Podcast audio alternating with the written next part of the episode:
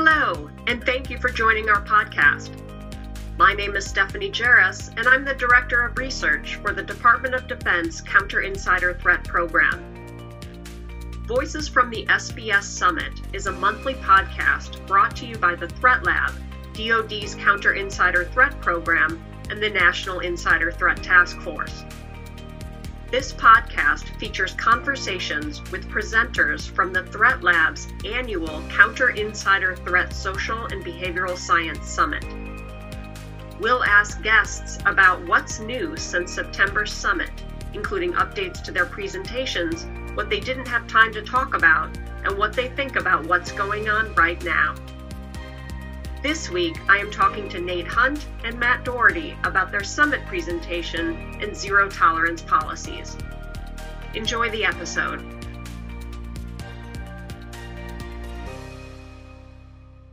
Matt Doherty is currently the practice lead for the threat and violence risk management practice within Hillard Heintze, a Jensen Hughes company.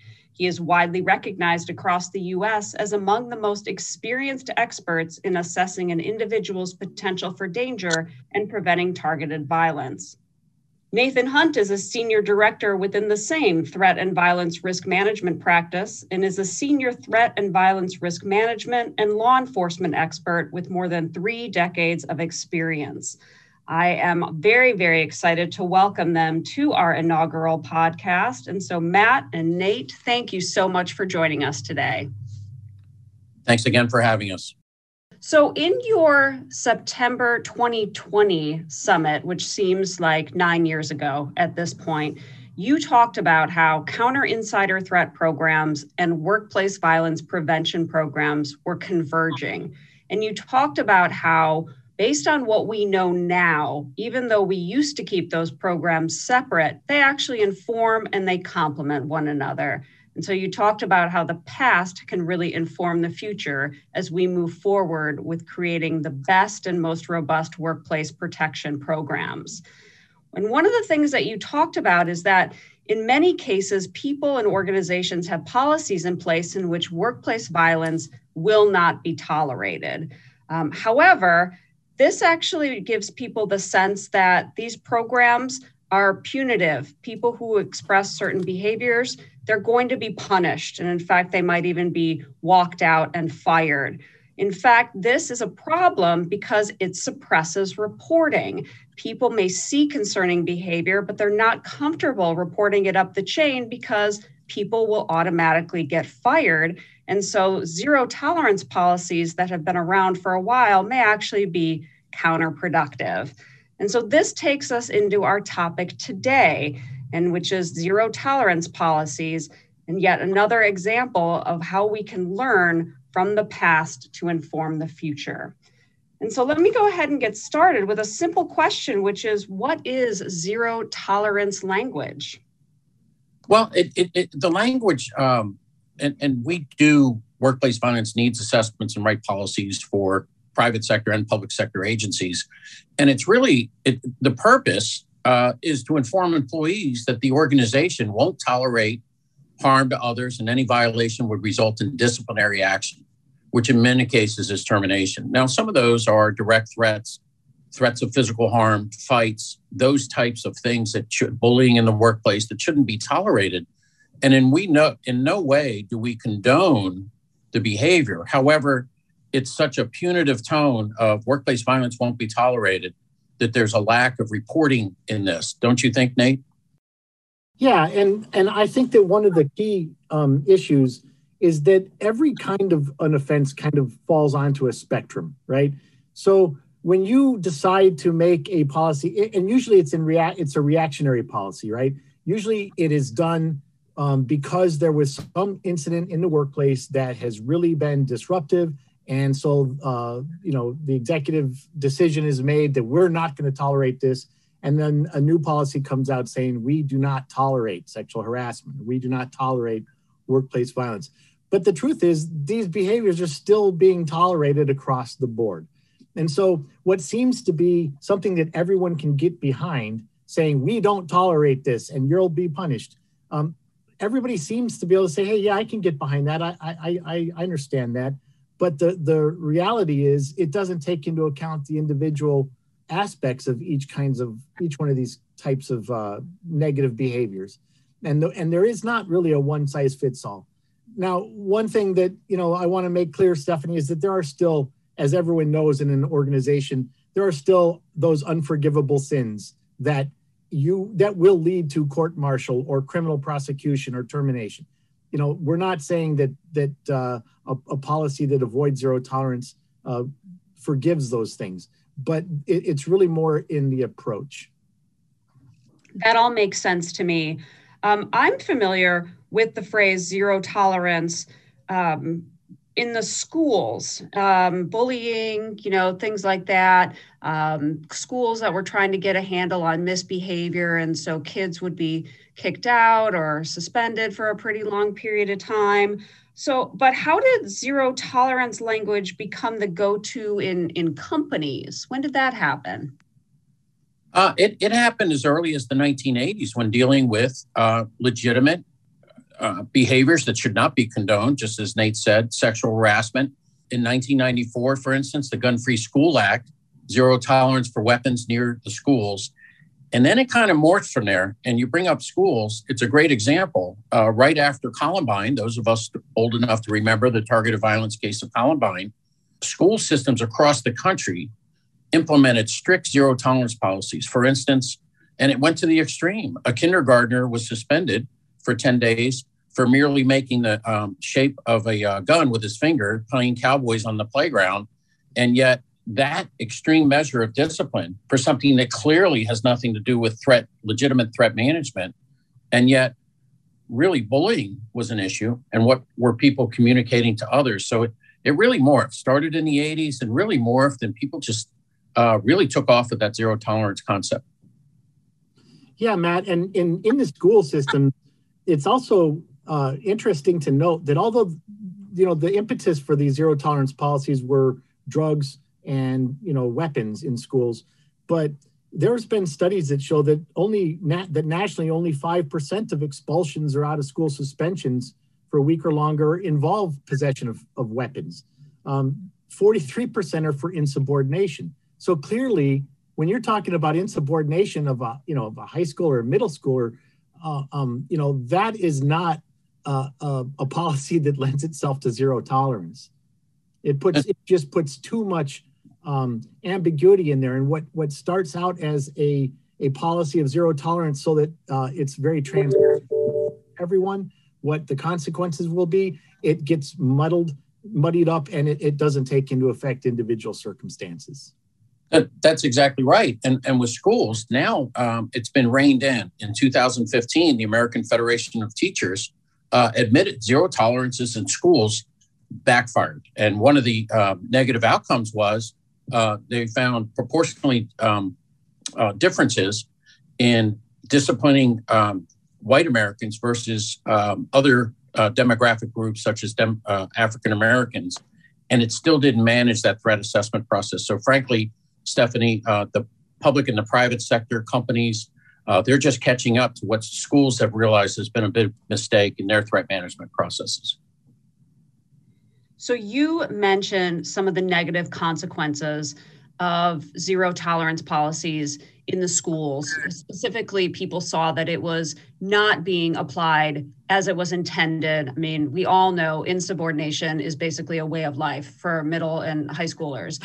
and so it's it's not an effective policy if you really want to get um, to the core of what's going on with those kids.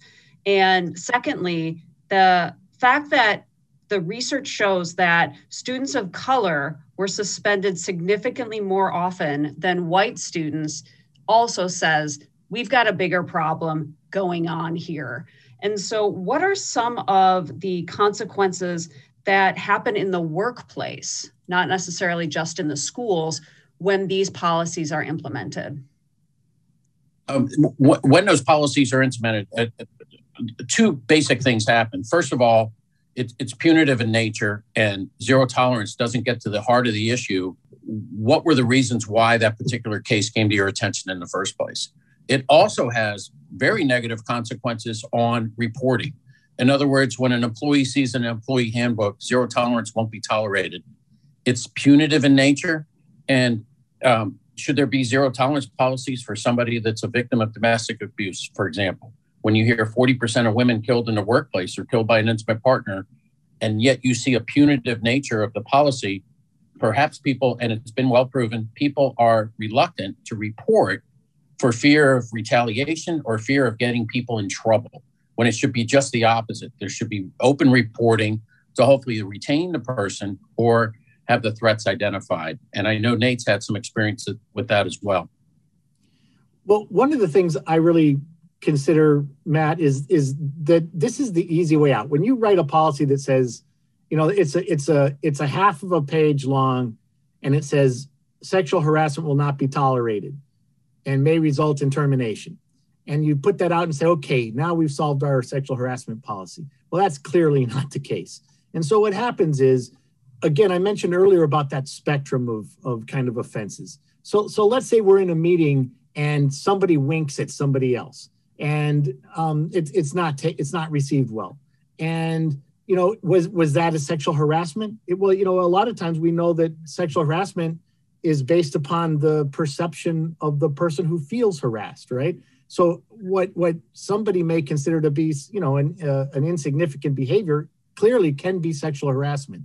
So what happens then is people start making these judgments about whether I should report that, because if I do, somebody might get terminated or they'll be suspended without pay. Something negative will happen, and then there'll be blowback on me for reporting. So what happens is when you put this lazy policy out there that says we just don't tolerate it, what you end up having is everybody has to make their own individualized judgments. And you've taken away some of the freedom of action on, on that executive level to make some executive decisions. You know, it's the job of an executive to take a look at your policies and make sure that you understand their purpose, but also to understand when they don't really fit a particular situation.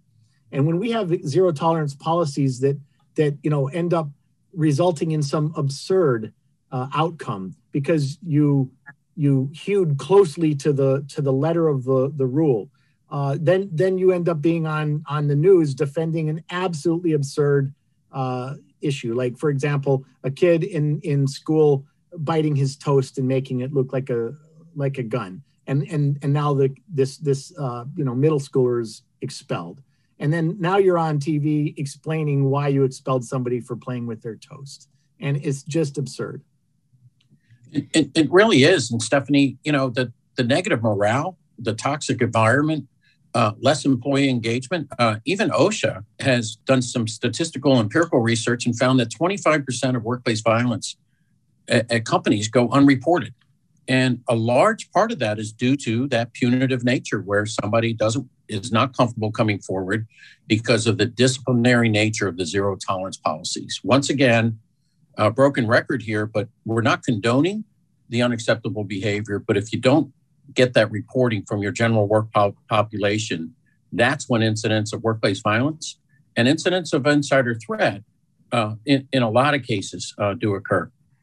Matt, that's that's that's a great point. So so once again, it's it's it's the barrier to reporting in the workplace again it, using that that example of sexual harassment will not be tolerated absolutely it's not tolerated what what really needs to uh, be addressed is if you have a problem in your organization with sexual harassment or have had an ish incident that is you know that you're having to re- respond to or address then you need to take a critical look at it and say okay how are we going to address the problem the underlying issue is we need to be uh, we need to have good reporting so that we can intercede or intervene early on before it becomes a problem. So in the workplace, you know, again, everybody's making these individualized judgments about, well, was was that enough sexual harassment for me to report? And so that that's my point. The sexual harassment in a workplace that has a zero tolerance policy is still going on and still being condoned. Sometimes it says, oh, well, you know, old Joe, he's been here forever and, you know, he's just of that generation and, and they do shoulder rubs. Well, it's just not acceptable uh, in a modern workplace sometimes. And and when you put out that out, out as a zero tolerance policy, there's there's the whataboutism, there's the exceptions to the rule, there's high performers who also transgress, and, and but they're given a pass. So saying that we don't tolerate in the workplace is is really just the lazy way out. So you mentioned some of the consequences of organizations that have these policies that that create employees who fear, who are afraid to report because of the consequences, fearing discipline. Um, I know you mentioned, you know, negative morale. Um, people are worried all the time. But a couple of other research points that that I've seen is that eventually people will leave um, retention becomes a problem if people find themselves sitting at their desks afraid of what's going to happen if they report the concerns that they're experiencing. They'll leave, they'll have increased sick leave as well um, as a result of anxiety based symptoms. They'll, of course, not be as productive as they otherwise would be, and they'll be less engaged. Um, in fact, I saw in in one source that we'll post in the episode notes um, a half a million employees miss an estimated 1.8 million work days each year due to workplace violence and this transforms in into 55 million dollars in in lost wages um, I mean, do we have a, a sense of the, the cost uh, to businesses overall? Absolutely. Those are great statistics that you cited, Stephanie. And, uh, you know, we've all seen uh, the different job career websites. And how many have we seen a company gets a bad review?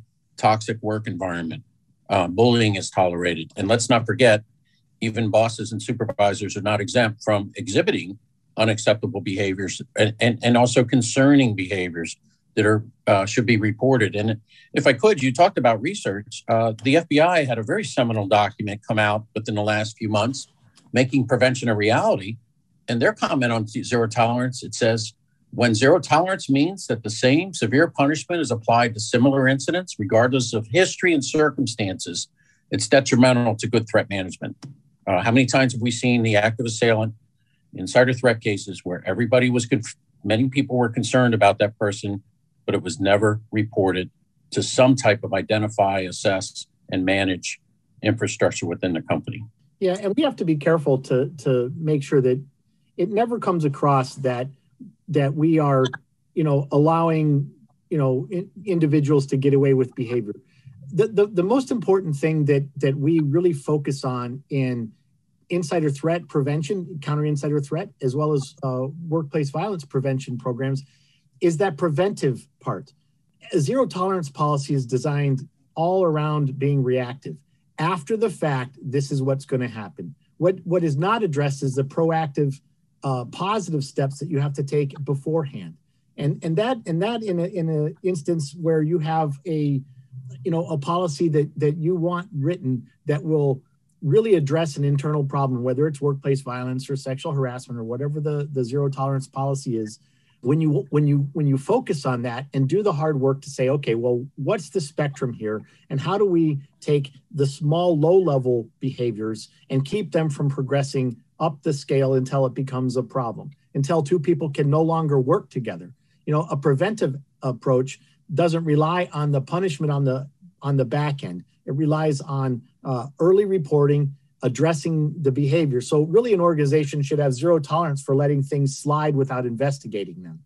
That's the that's the place where where you really can get to the bottom of an issue. And every single situation is nuanced.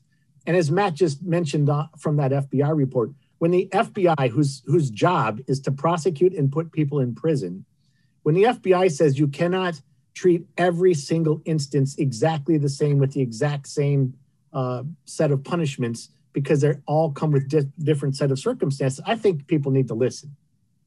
I completely agree. And one of the things that I really appreciate that you just said is there is zero tolerance for not responding thoughtfully. And we need to make sure that our organizations are capable and trained and committed to doing just that. I mean, I talk about this all the time um, on webinars and in other products that we have at the Threat Lab because it drives me crazy. Um, we've got on one side of the spectrum people who don't report for a variety of reasons, and that is a genuine problem. But then on the other side, we've got people who do report and watch as things are dismissed over and over and over again, and people who become known for their problematic behavior, they stay in place. And that also causes problems. And so I really like that concept of we do have a zero tolerance policy, and we can promise our employees that it is we do not tolerate doing nothing or standing by. And I think that's a great way to think about it. And as you both have already said, there are cases in which termination is on the table. There are behaviors, there are situations in which people simply do need to be terminated. And so I wanted to talk to you a little bit about this concept of safe termination. Um, we talked about it a little bit during our September summit, and I get a lot of questions about it as well. And so are there are there any sort of ideas or research or feedback that you can share about this concept? Yeah, safe terminations. Um, uh, there's best practices. Law enforcement, even in the last 10 years, um, they would stand by for, they now stand by for a very concerning termination. Uh, if I could, let me describe a case uh, that we actually had uh, about a year ago for a company. We provide safe terminations. We can provide surveillance or bodyguard protection. We recommend a severance package be created for safe terminations so that they can bring it home to their family infrastructure if they do get severed. But we um, had a case, a very serious case. On a Tuesday, we were called by a company. We'd like to fire somebody on a Friday, and um, always be aware of uh, being in a hurry to fire somebody. And they were concerned. And I said, Well, what are the concerns? He has anger management issues. Good employee for 10 years. Last few weeks, anger management issues. It can't be tolerated. You know, just the subject of this uh, podcast here. Well, we arranged for a bodyguard to be outside the room. We arranged for a severance package. And we were still very wary because we had never been involved in this rather large client, very major medical manufacturer. And um, sure enough, uh, he was uh, terminated that Friday. Uh, very upset, naturally. And um, when they were firing him, we asked, you know, what's the deal with the anger management? And they even made reference. They said, well, we heard he's bipolar. That might be one of the reasons. And we were astounded. Does the American Disabilities Act mean anything to you? Does the fact that most uh, people that suffer from mental illness are law-abiding citizens? What's what's the root? What's causing this to happen? And so we um, made arrangements for the safe termination to make sure everybody was safe. And our surveillance team followed him to the gun store, and he's purchasing weapons. Now think about this: it's not illegal to be fired. It's not illegal to purchase a weapon but you do both within 120 minutes, and, and we have a big pathway to violence issue. So I'm fast forwarding a very uh, long story, but that night I'm talking to his wife, and we're making arrangements for him to get a court ordered mental health treatment so we can get the guns taken away. And she said it best. He was a good, I love him very much. He was a good employee for 10 years. If somebody had just asked, I'd tell them I didn't know he was off of his medications. And we looked at his personnel jacket. So it gained national attention because there was a manhunt for him. It definitely affected morale. I talked to the CEO of the company when we got this resolved in a safe manner. He said not only the public relations nightmare, but just as you alluded to, Stephanie, people were afraid to go back to work. And those are the unintended consequences when you go to a zero tolerance policy and safe terminations. In the answer to your question, there's a safe environment that uh, I, I, know Nate has also experienced many cases like that before. Well, well, Matt, actually, you know that when you mention unintended consequences, that's that's really critical. You know, none of us really have tea leaves that we can actually see into the future, right? We, we make some assessments and, and judgments on on what is likely, but there are unintended consequences to, to taking certain actions. And in the zero tolerance policy, that that re, your story also also reminds me of another one where a uh, there was an employee she had been with the company seven or eight years very good employee kind of you know kind of kept to herself a lot um, but then started really having some problems and melting down and then one day she just didn't show up to work. And uh, had made some comments to her to her supervisor that that were you know sh- showed she was probably very depressed well she didn't show up to work and they kept calling her house and or well they kept calling her telephone of record and all she had was a cell phone she didn't have a, a home phone they called her you know thing uh, several times and after five days of no show, no call, no response, they sent a letter to her house terminating her. Her husband gets this letter and he doesn't have access to her cell phone, but he calls the company and says she's in an inpatient unit right now for mental health problems. And and they said, "Well, I'm sorry, our policy is if you don't call, you're terminated." He got extremely upset and he basically told the the, the HR uh, person who called said, I am going to come there and I'm going to take away everything that's important to you and slams down the phone.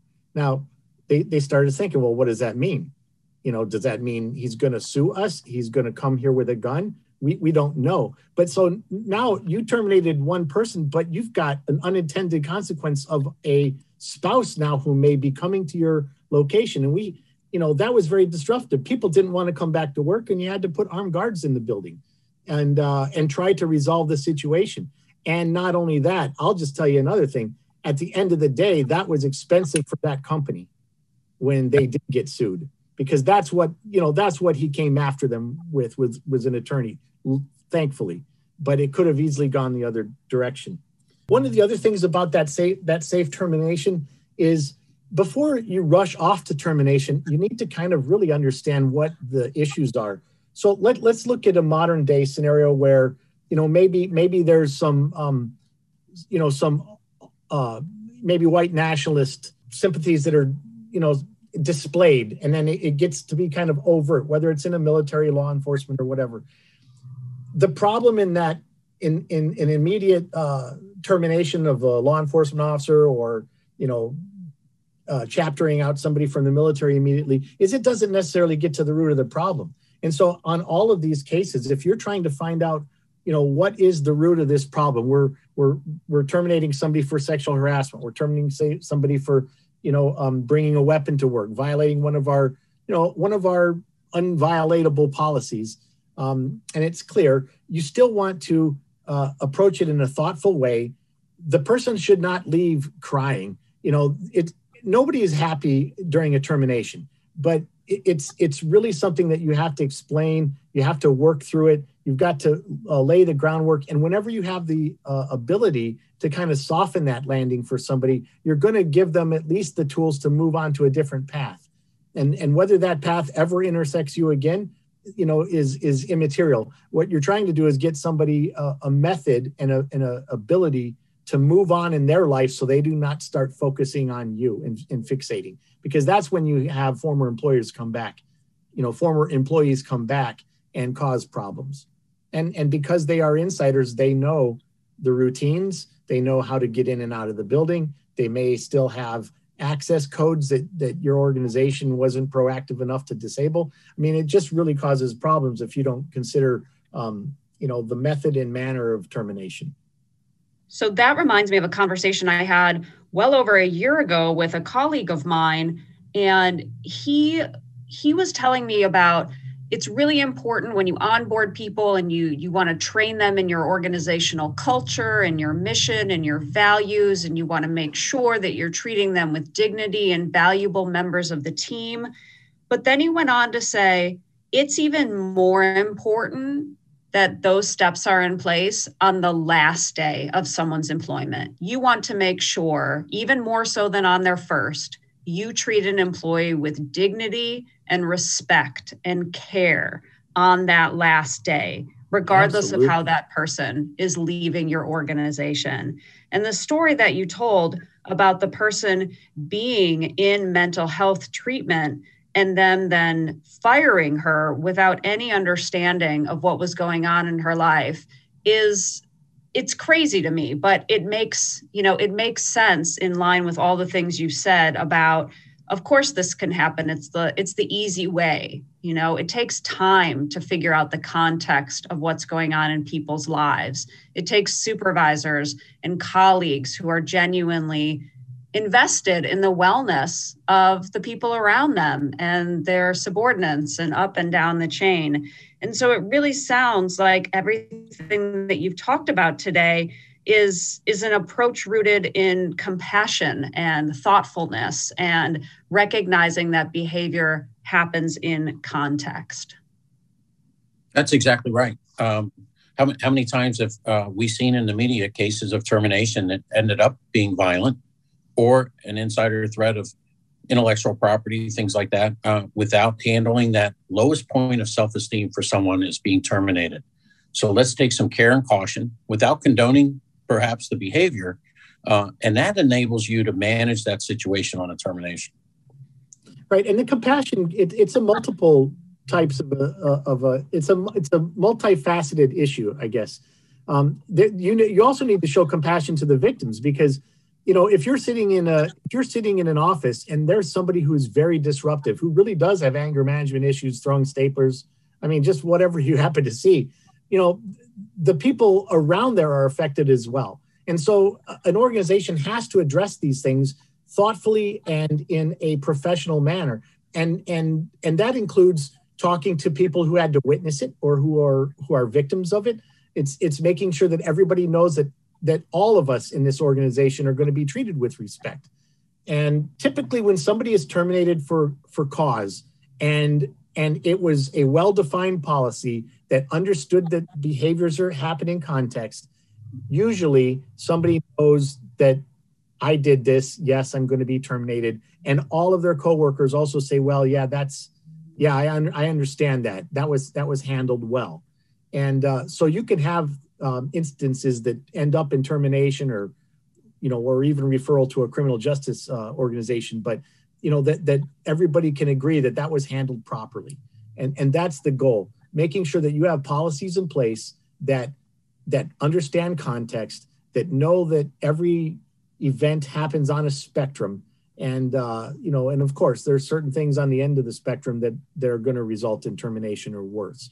Um, but but it's it's recognizing that you have to you know do a thorough investigation and understand what's going on keep people informed and, and increase transparency. So tell me a little bit more about anything else that organizations can do to avoid zero tolerance language. What, what we find missing in many ethic, code of ethics uh, handbook or uh, employee handbook workplace violence related policies you know that workplace violence won't be tolerated what we see missing, in addition to couching that language, and I might add that ASIS, the Trade Association for Security Directors, has just recently recommended getting away from zero tolerance policies. But to avoid that, what we're seeing missing is early warning signs. We know that an insider threat and workplace violence, some of the commonalities are life stressors such as divorce, debt, certainly during COVID, a lot of stress. And yet there are no warning signs disseminated what are the early warning signs of untreated mental health? What are the early warning signs of uh, a person possibly being the victim of domestic abuse, where again, you have a significant number of workplace violence incidents related to domestic uh, assaults. So, what we find are early warning signs, and if left unattended, like bullying, uh, can potentially escalate. So, you need to have an early intervention rather than police respond to an active shooter situation. So one of the things about, particularly with our government uh, government uh, employees, is is that that merit system protection board is going to look for policies that are fair, equitable, and proportional. So we need to make sure that that if you have a zero tolerance policy, you know, first of all, it's probably not going to fly at the end of the day. You're not going to terminate somebody without following due process. Um, so that proportionality is is critical, and that and that is what um, we talk about in in in understanding the context of uh, negative behaviors in the workplace. And so one of the things that I want to want to ask you about is so many of us for now nearly a year have been teleworking. Um, and I've seen a number of articles that have come out that have shown we're starting to see people's lives, we're starting to see their kids, their pets, you know, the challenges that they have. Um, but we're also starting to see things that we perhaps were not ready for organizationally, um, whether it would be signs that somebody is abusing drugs or drinking on the job um, when they're working from home, uh, signs of abuse or um, concerning living situations that are going on that you can physically see in their backgrounds. And so I'm wondering about your thoughts not just on on why you wouldn't apply zero tolerance for these situations, but how we can really be thoughtful in this time of COVID and remote workforces and teleworking. Yeah, it, it, it's definitely an issue. Uh, it, I've read the same articles you have read. Domestic violence, for instance, is clearly on the rise. Uh, the statistics are overwhelmingly um, women. However, men aren't exempt. But you know, there's a reason for that. They're living at that home in that environment that is that is uh, those interpersonal dynamics that is leading uh, to domestic violence. And so, again, warning signs. There are early warning signs for domestic abuse, for drug use. And when we're on our video conference calls and you are familiar with that person, and now you're detecting something just isn't right, uh, and perhaps we should report this, not to get the person in trouble, but just the opposite. Something's going on and we have to refer. It's also should be an opportunity for companies and agencies to be promoting their employee assistance programs because this is leading to a lot of stress. Your significant others perhaps around unemployed, uh, domestic abuse, you know, um, kids at home with the distance learning, and perhaps they have special needs. All those life stressors we've seen over and over again. And the other thing with COVID on video conference calls, if you're counseling somebody, uh, we recommend uh, several best practices and just a small uh, best practice. Make sure it's a professional environment. If you're counseling somebody on behavior or looking into behaviors, you know, don't have the dog in the background or you're, you know, sunning yourself in the Florida room. Make sure it's that environment, even on camera. We've seen less than professional environments when it's a serious issue.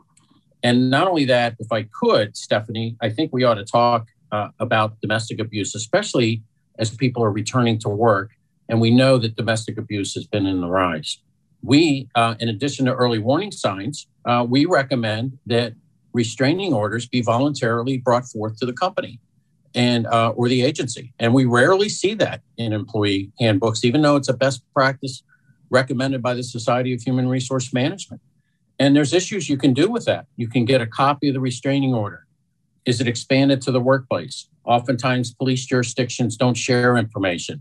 Should you get a picture of that person and have it posted? Liaison with local law enforcement. Should the victim be given a special parking space? Uh, we had a very serious case with an insurance company. We redesigned their policies. We announced the restraining order. We announced the non punitive nature of this workplace violence prevention policy. And sure enough, a, a um, uh, a woman came up. She appeared to be in her 20s and shaking and was considered a good employee for five years. For those five years, she hid the fact that she had a restraining order. And you could not help but have compassion.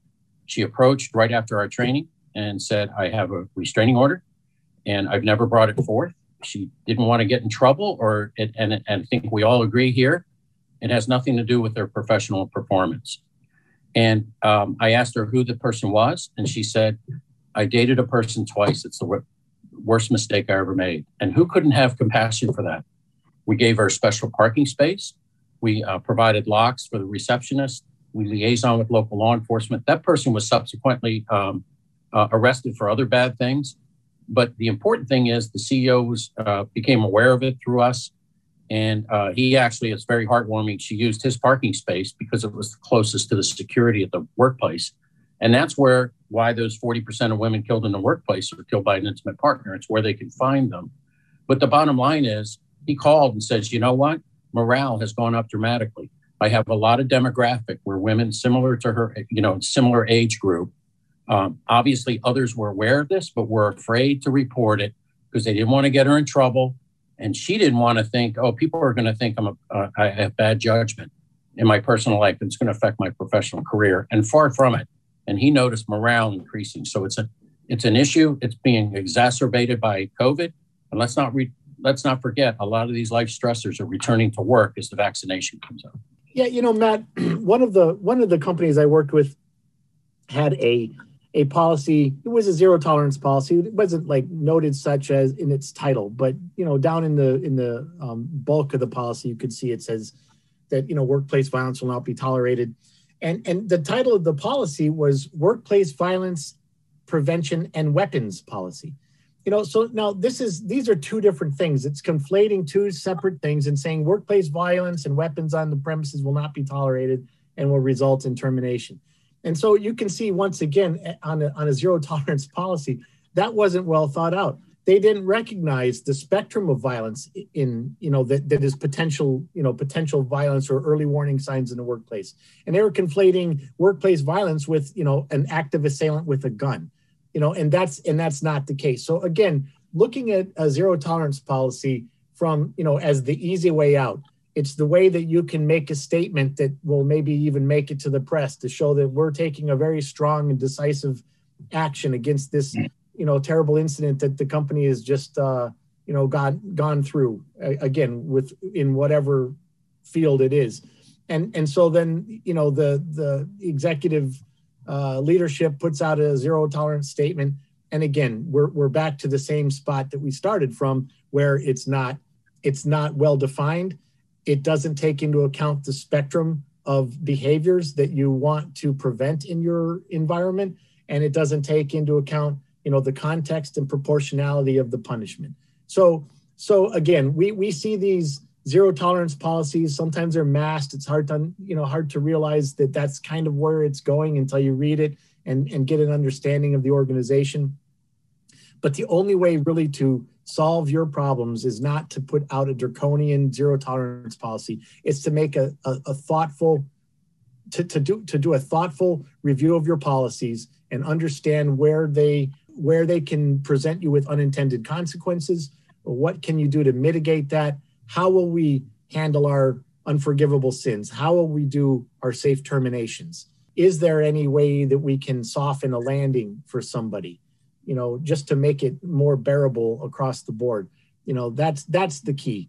And uh, you know, and finally, again, as Matt and I spend our all of our time in that prevention phase, we, we look at, you know, making sure that people can air their grievances, that they're addressed, and that, uh, you know, people aren't complaining about a, a, you know, behavior that continues to be tolerated, even though the policy says it isn't.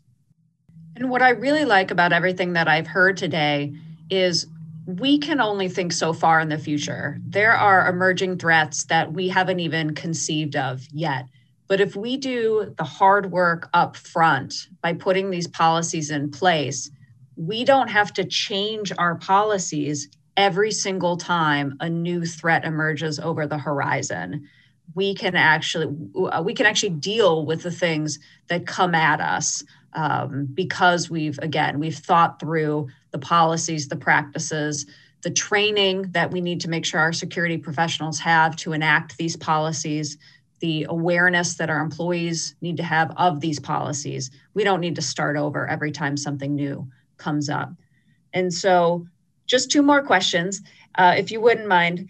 And the first one I'll ask is my father's actually favorite question. And that is um, what else should I have asked that I wasn't smart enough to ask?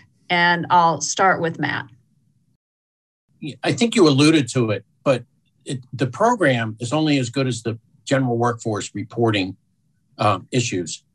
And if you don't promise prompt action and response on each case of reporting, you're going to be dead in the water. You're going to see a decrease in reporting and management because employees, if they report a bullying uh, boss or report someone they're concerned about that might be a victim of domestic abuse, and they don't hear back and nothing is done to at least address the issue, it's going to lack credibility. So you can have the best warning signs, the best policies in place. If management doesn't promise prompt action and response, the program's dead, frankly. Yeah, well, Stephanie, I think you you covered all the things that are they're critical uh, to talk about here. Um, and, and just to just to kind of uh, finish up on Matt's thought about uh, you know putting together these policies um, and and understanding the the the value in reporting. You know that that really is the key, and and that two way communication is what increases the transparency. So a lot of a lot of companies in their EAP or in their you know their ethics hotline, um, you know they use different different platforms, and and many of them have actually a, a, an ability to make an anonymous comment or complaint that goes into HR, and but still give you the capability for getting a an anonymous answer right? It'll give you make a complaint it gives you a code and if you want to know what's going on you can log in in that case and you can see parts of that case management. And that lets somebody know that we're at, le- at least looking into it. You know, and I think I think that that's that's a feature of very of a lot of different um, reporting uh, platforms, but I don't think that it's necessarily promoted. Think that's part of your education. You need to let your employees know that you can make an anonymous complaint, and not only that, but you can get feedback on what happened, and and you don't have to just make the complaint and then it's out into the ether and you never hear another word about it you know and again there's there's things that, that aren't going to be shared with every everybody making a complaint but for somebody to understand that yes i made a complaint it's being actively looked at and somebody's taking a look at it and and and if, if i want to know what the resolution is you know i can log on and uh, and stay anonymous i think that's that's a critical feature to to put out in your training well, thank you so much. Um, Nate and Matt are two of my favorite people to talk with about all of these hard problems. And so, where can listeners find you if they want to learn more? Uh, if you look up uh, uh, Jensen Hughes and just type in our names, uh, you'll find our links. We have a lot of uh, what we call collaterals on psychological assessments, safe terminations, um, building workplace violence prevention programs. So just uh, contact us at any time. Um, my email is matthew.doherty at jensenhughes.com. And same with uh, Nate's email. Yeah, thank you so much for uh, having us, uh, Stephanie. It's uh, been a pleasure. Look forward to uh, the rest of the podcasts. Thank you all for listening, and a big thank you to our speakers, Matt Doherty and Nate Hunt. Don't miss out on new products from the Threat Lab and announcements about the 2021 summit. Sign up for our distribution list at dodhra.threatlab at mail.mil. All of our products are free, so you don't even need a promo code.